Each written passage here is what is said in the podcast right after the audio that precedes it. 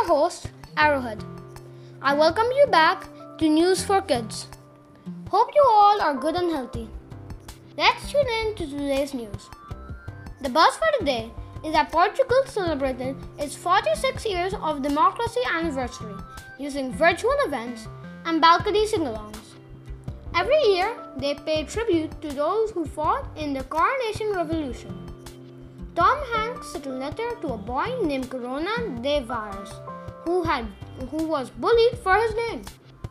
You know that you are the only person I've ever known to have the name Corona, like the ring around the sun, a crown. He even sent him his old typewriter, coincidentally named Corona, saying it will suit him. Facebook is now bringing an alternative for Zoom meetings, as it has now launched meetings rooms to host online video chats. As of now, it will allow fifty people in Messenger, unlike Zoom, which allows more than two hundred. Long way to go for Facebook.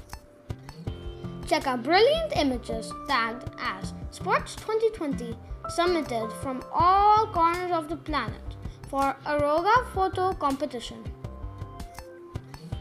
It might cheer you up. A Vietnamese photographer won one thousand dollars top prize with an impressive drone aerial pic of a dragon-shaped boat competing in a traditional boat race.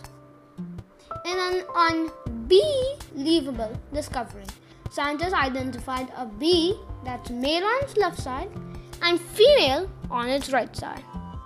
This rare coincidence is known as Gynandromorphe. Researchers found the bee inside a nest collected in Panama, in Barro, Colorado Island. Here's a surprising fact. A university in Japan held its graduation ceremony for students using avatar robots remotely controlled by students from their homes.